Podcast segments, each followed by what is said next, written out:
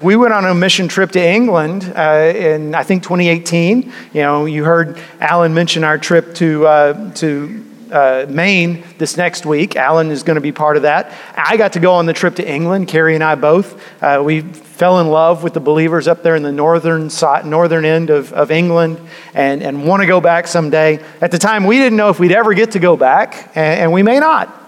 And and so at the end of the trip, we spent the last two days in London, and Carrie and I said, let's let's pay a little extra and spend one more day because we'd never been there before. And London's amazing. I have to tell you, if you ever get to go there, there's lots to see. But one thing I, I, I have highly recommend to you is the Churchill War Room. So what this is, it's an underground bunker in London, just down from, from uh, the Prime Minister's uh, house, where the head of the government of of England, of the United Kingdom, and his cabinet met all through the nineteen forties. And you say, well, why did the English government meet underground? Because the city was being bombed every day for eight months. And when I say every day, there was literally a fifty-seven day stretch where every night the Germans bombed the city of London. For eight months, off and on, bombings happened. forty-three thousand Londoners died. Now, this is, this is known in English history and world history as the Blitz. I, Many of you know this. You've you've read this in the history books. You've seen World War Two movies. You know this. But I want you to think for a moment about what it would be like, because none of us as Americans has ever experienced anything like this.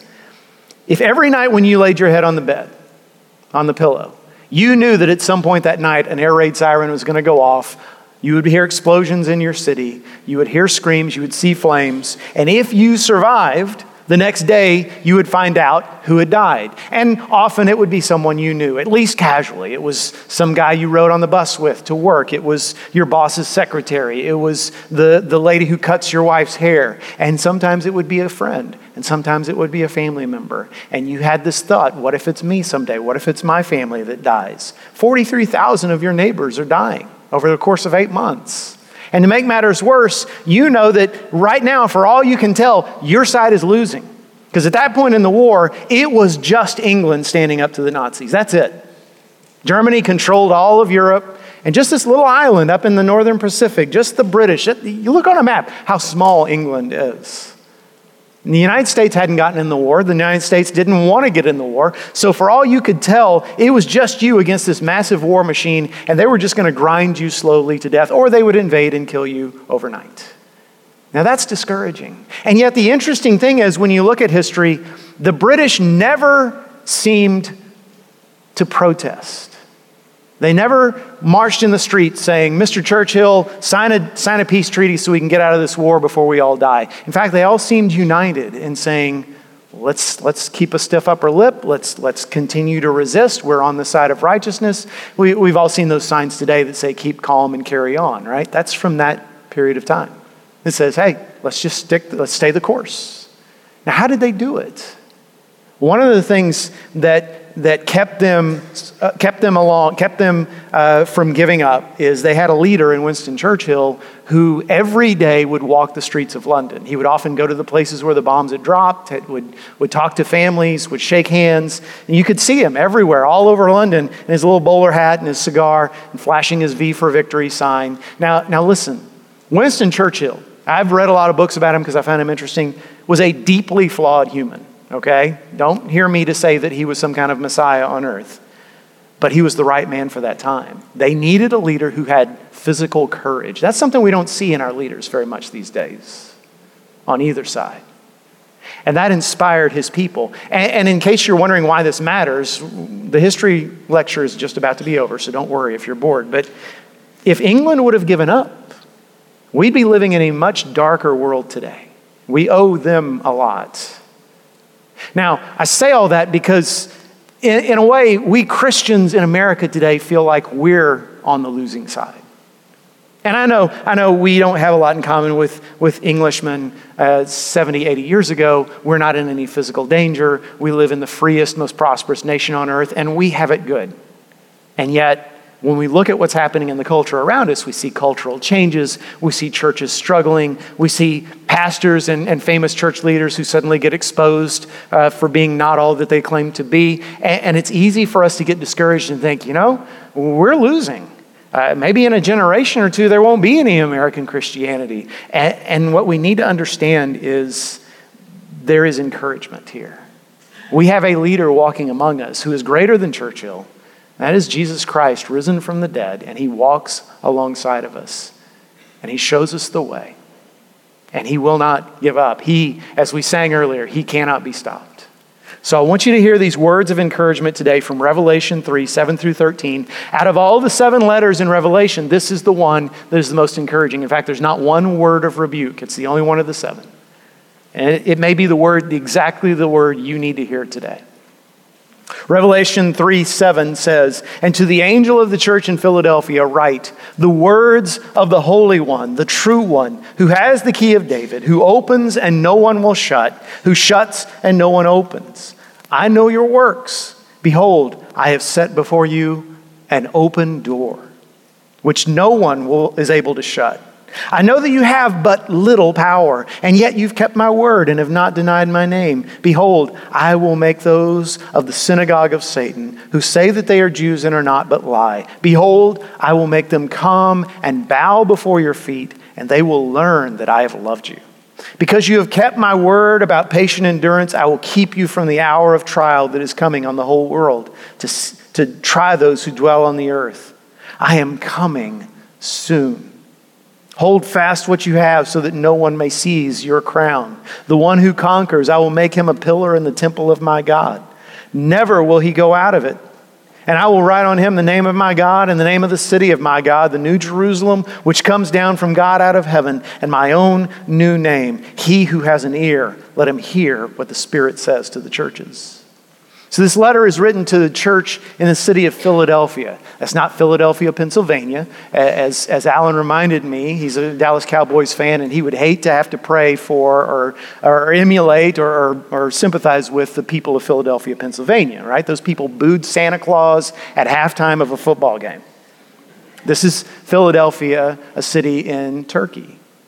Now, it's not called that anymore. It's Alaşehir today. I think I pronounced that correctly, but here's what you need to know. The name Philadelphia means city of brotherly love, but the people of that city were not kind to the Christians. The Christians, this tiny little Christian community, was under a great deal of pressure. And Jesus writes to give them five promises, five promises that should enable any believer to say, I will not give up. I can make it. I can last. I'm here to the end. And the first promise is an open door. So I love how verse eight, Jesus says, I know you have but little power. He's essentially saying, I know how weak you are. I know you can't do this on your own. It's like when he says in John fifteen, five, if anyone abides in me, he'll bear much fruit, but apart from me, you can do nothing. See, people who love you can speak that kind of truth to you. When I was a kid, when I was a teenager, I remember my mom more than once saying to me, hey, I know that girl's cute, but she's trouble. Stay away from her. I didn't want to hear that. But she was right.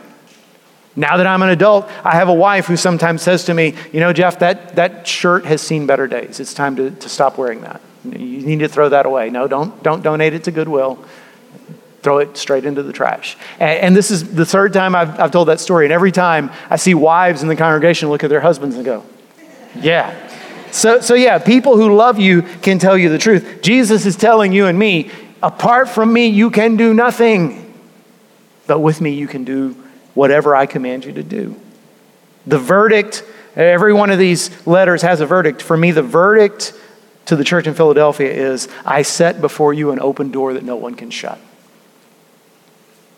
What is an open door? Paul uses this term in his letters, and he's always using it uh, to mean an opportunity for the gospel. So I think what Jesus is saying is, there are people in your city who are hungry for the good news. You don't realize it because you're surrounded by so much paganism and unbelief and so many people who think your beliefs are ridiculous and you think you're a minority, and, and in many ways you are. On your own you are, but with me you're a majority because there are people in your city that can't wait to hear the good news. I've opened a door for you to change the lives of many people. All you have to do is walk through it. That's exciting news. And I know that's a message for people who lived two thousand years ago, but you know what? We have this in common with the people of Philadelphia. We also are weak. We also can do nothing to change our community, to change much less our country. And yeah, all the all the petitions we might fill out, or, or, or picket signs we might carry, or get out the vote rallies that we might get involved in, none of those will have any impact apart from the gospel itself. And the gospel is what changes lives. And Jesus says, every day I give you divine appointments, opportunities to change the life of somebody in some small way, to let them see the love of God in a tangible way. See, when I was uh, half my age, my current age, and younger, so my teens through my early twenties, stopped doing math, um, I, I used to think the whole key to life was to discover God's purpose for you and then do it. And I still believe that God has a purpose for every human who's alive today and every human who will ever live. I believe that, and I can defend that scripturally. The difference is I no longer think that you should just sit around praying for God to reveal his will before you act. Now I think that God reveals his will in, not in some big flash of insight, but instead it's more like breadcrumbs that he leaves behind for you to follow. And those breadcrumbs are opportunities.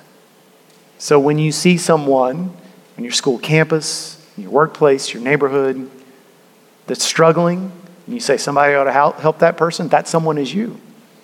Now, when, when there's a relationship you have with someone and you think, I should, I should invest more in that relationship because I think that person needs me, that's an opportunity. That's an open door. And when your church says, we need volunteers, that's an open door. And when there's a need in your community and you say, well, you know, I, I feel strongly about that, that's an open door.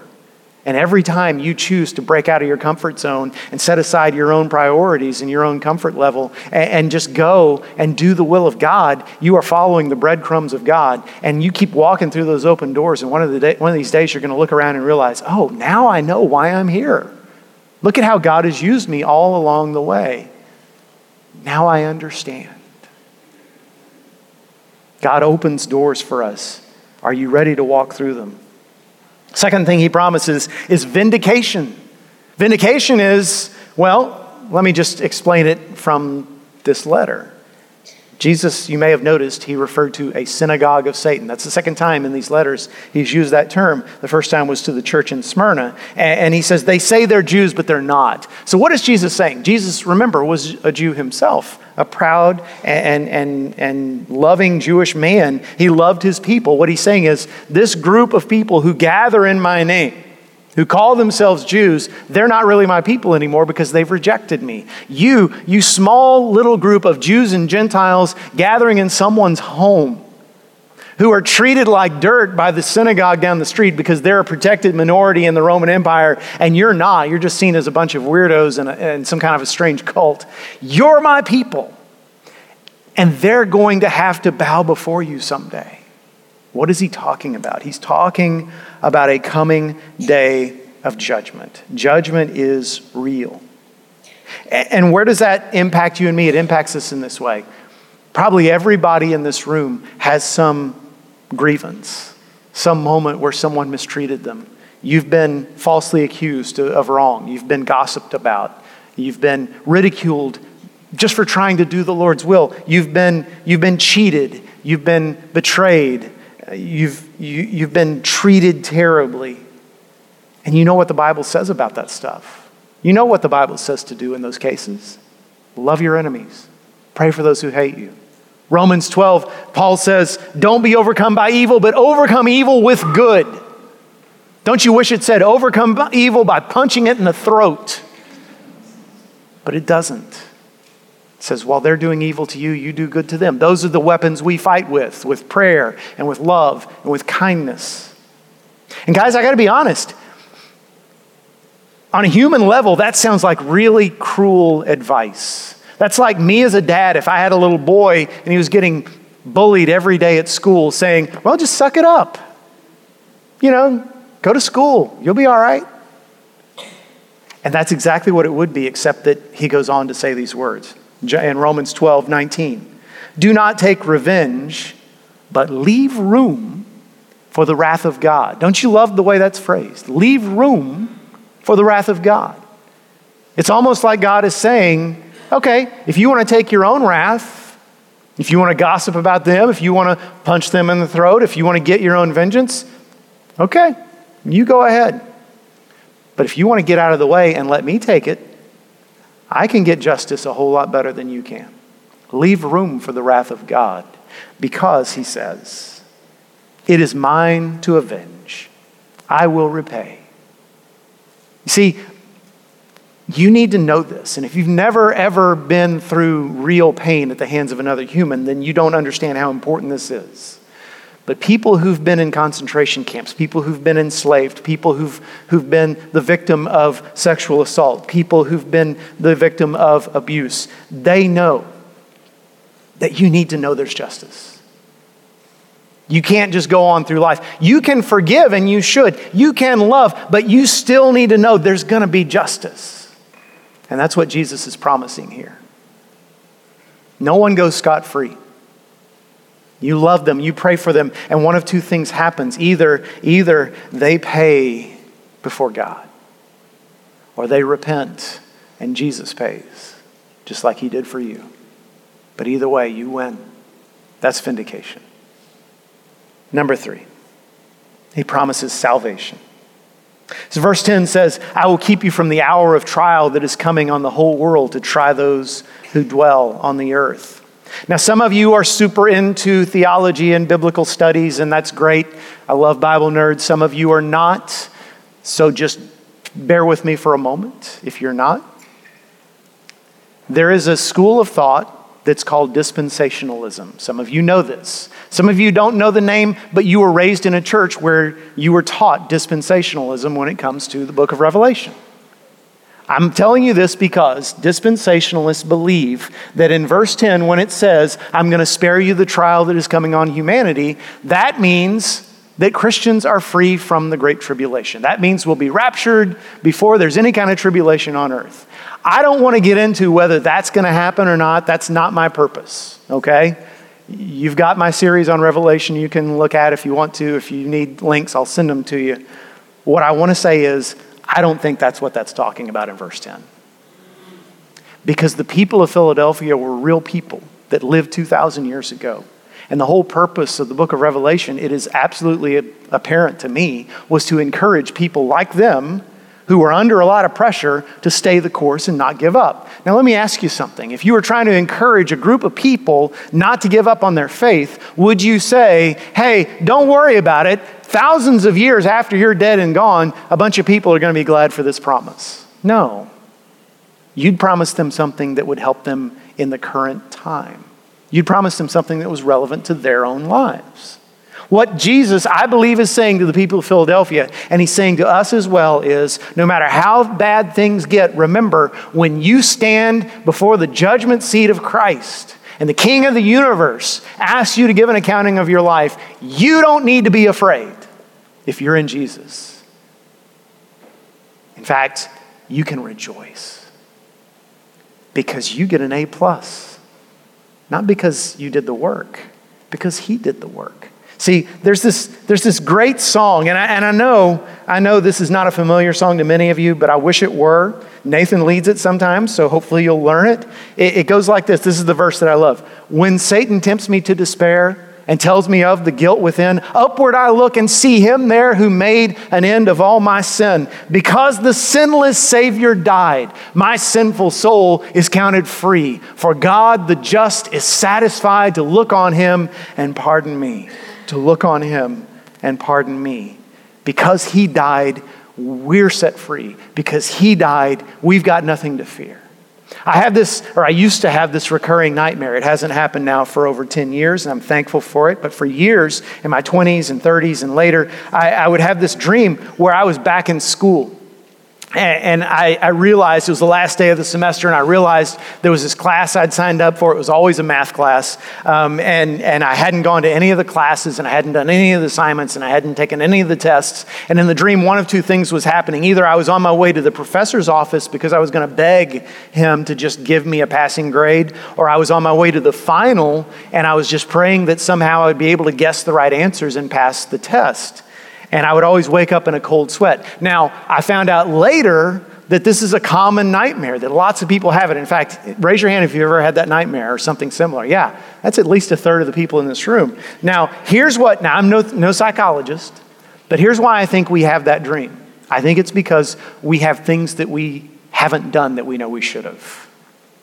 There are things left undone, and that anxiety manifests itself in a dream about having a test to take or a, a class you didn't finish. And here's the good news, okay? Yes, you will stand before Jesus someday. King of the universe, high and lifted up, exalted. He won't be the gentle lamb. He's going to be the king, right? The coming conqueror. And you'll have every reason to be terrified, but you won't be. You know why? Because he's the one who took your test for you. There will be nothing left undone. He took your F so you could have his A plus. He took your pain and your shame and your death so that you could be free, so you could be the child of God. Salvation, that's the good news. And then there's a third promise, and that is, I'm sorry, a fourth promise, and that is his return. In verse eleven, he says, I am coming soon. And you might say, well, Jeff, that's been two thousand years ago. What does he mean by soon? Well, the word soon in Greek can also mean suddenly. And in this context, I think that's what Jesus is saying. And the reason I think that is because whenever Jesus talked directly about his return in Matthew twenty-four and in other parts of the, of the Gospels, he always said two things over and over again. He said, first of all, he said, uh, I am coming on a day you don't know, you don't expect. And the other thing he said was, no one knows the day or the hour. So the word suddenly fits. Jesus is coming suddenly. We're going to wake up and he'll be there. We're going to turn around, he'll be there. When we least expect it, he'll be there. Listen, I don't know what your spiritual status is. Some of you, I can take a pretty good guess because I know you pretty well. But many of you, I don't. I don't want to take advantage. I want to. I want to take for granted the fact that, oh, because you're a member of this church or because you go come to church semi-regularly, that your stat- status is just fine with God. So I need to say this to you. If you are saying in your heart of hearts, yeah, I've read the Bible. I know that uh, you know there's going to be mountains crumbling and, and the moon turning to blood and, and, and fire and brimstone falling from heaven. And when I, that stuff starts to go down, then I'll get right with God and I'll make sure my soul is okay. It'll be too late by then. Jesus is coming when you least expect it. There won't be any warnings. There won't be any signs. You're going to wake up and he'll be there. And you know what happens on that day? On that day, that's the end of the age of grace. That's when the door, the wide open door to salvation closes. And it's too late. Now, Second Peter three, eight through nine says this. This is, this is Peter writing. He says, do not forget this one thing, dear friends. With the Lord, a day is like a thousand years, and a thousand years are like a day. The Lord is not slow in keeping his promise, as some understand slowness. He is patient with you, not wanting anyone to perish, but everyone to come to repentance. The reason Jesus has waited this long is because he wants every human being to have an opportunity to be saved. But once that time is over, and I don't know when that is, it could be tomorrow, it could be today. Once that time is over, it's done. Your opportunities are done. The door is shut. And you cannot get in. And so I want to say to you, the only time that you have is now. In like five minutes or less, I'm going to be standing right there, and Nathan and the band are going to be leading us in a song called Give Me Jesus. And I want you at that moment to walk forward and just say, I need to know for sure that my soul is his and that I am saved. Don't delay. Don't wait. Jeff, are you trying to scare me? Yeah, you bet you're But I am. I'm trying to scare you because you need salvation. My mother-in-law would be very angry at me for saying that word. Sorry. Um, it also marks the end of the age of evil. And this is the good news about his return. Because when Christ returns, that means the devil is once and for all done. That means all evil is gone. That means there is no more evil at all. See, the good news is, no matter how bad things get in this world, we know how the story ends. The story always ends the same way. It ends with Jesus on the throne.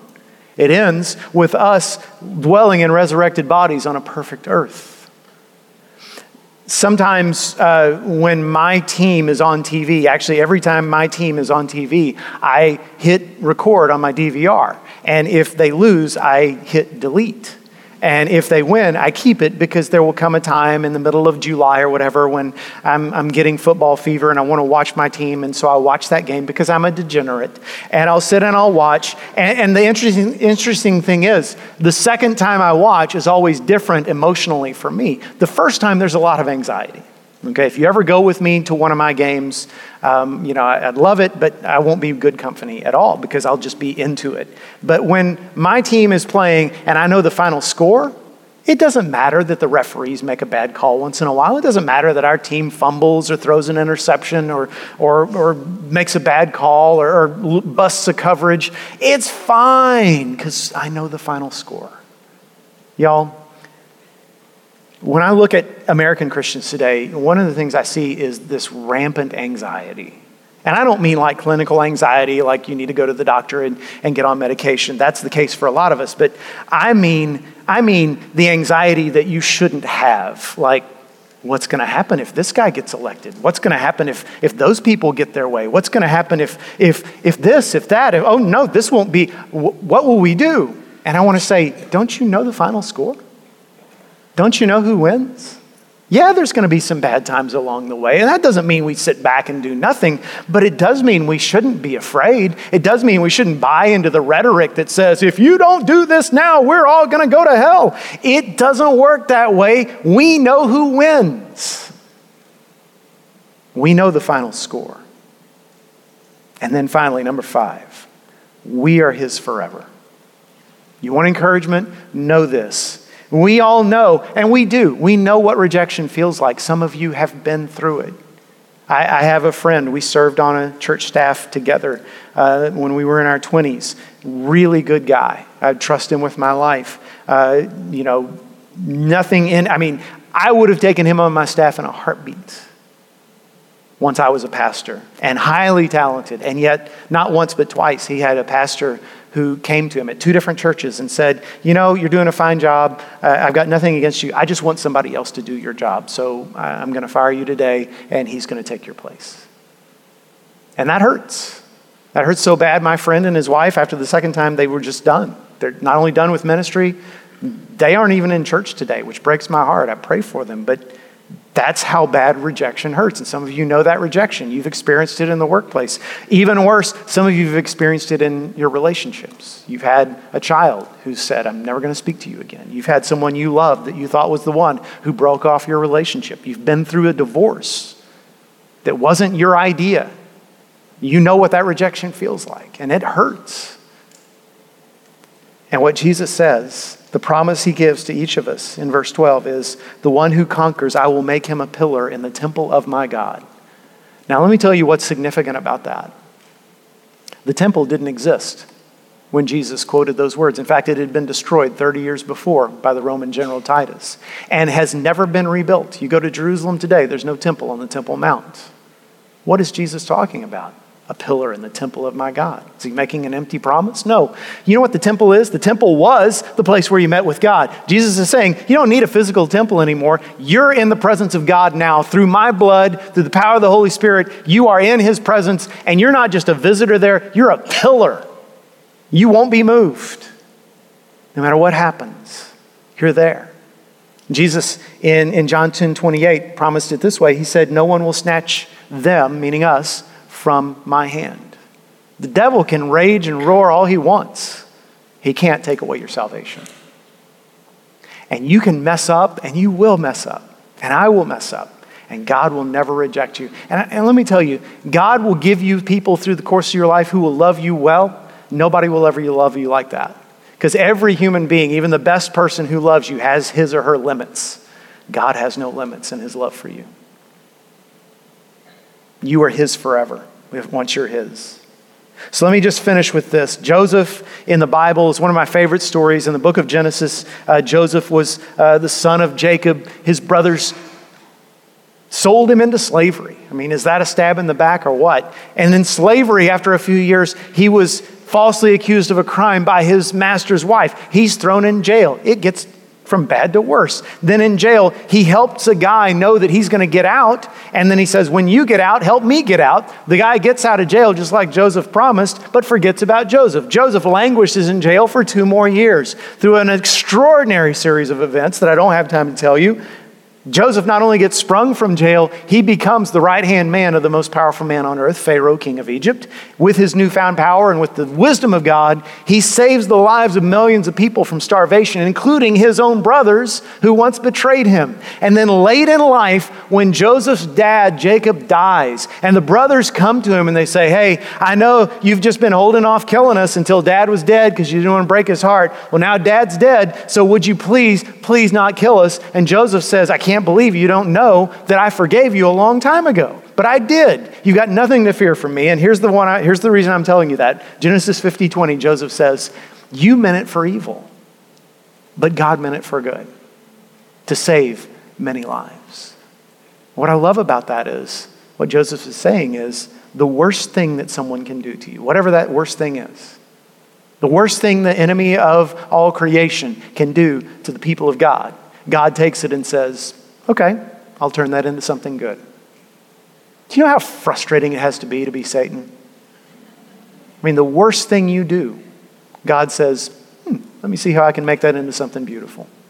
Doesn't mean nothing bad ever happens to the people of God. Bad things happen to us all the time. It means nothing ever happens so bad that it ruins the plan of God. In fact, God takes it and makes it part of his plan. And we know this because on the worst day in the history of this miserable planet, when when we lined up against the Son of God and, and betrayed him and, and, and denounced him and nailed him to a cross, and the forces of evil poured out all their hatred upon him, and he went through hell on earth, on that day when it looked like evil had won because the Son of God was dead, three days later he wasn't. And then eventually his disciples started reading the scriptures and hearing from the Holy Spirit, and they understood, hey, on that day when we thought it was the worst day, it was actually the best day because that's the day our victory was won. When the devil did the worst thing he could possibly do, the Lord took it and made it into the best thing that ever happened because that was our salvation, because he died so we would never have to, because he went to hell so we would never have to, he faced judgment so we don't have to, he was rejected so we never will be. God is able to take what looks like defeat and turn it into victory. So don't worry about what you hear on the news or what, what your senses tell you. In fact, in fact, know that whatever happens, God is going to make it something beautiful. If you trust in him, don't give up. In fact, look for those open doors that he has set before us. Let's walk through them this week.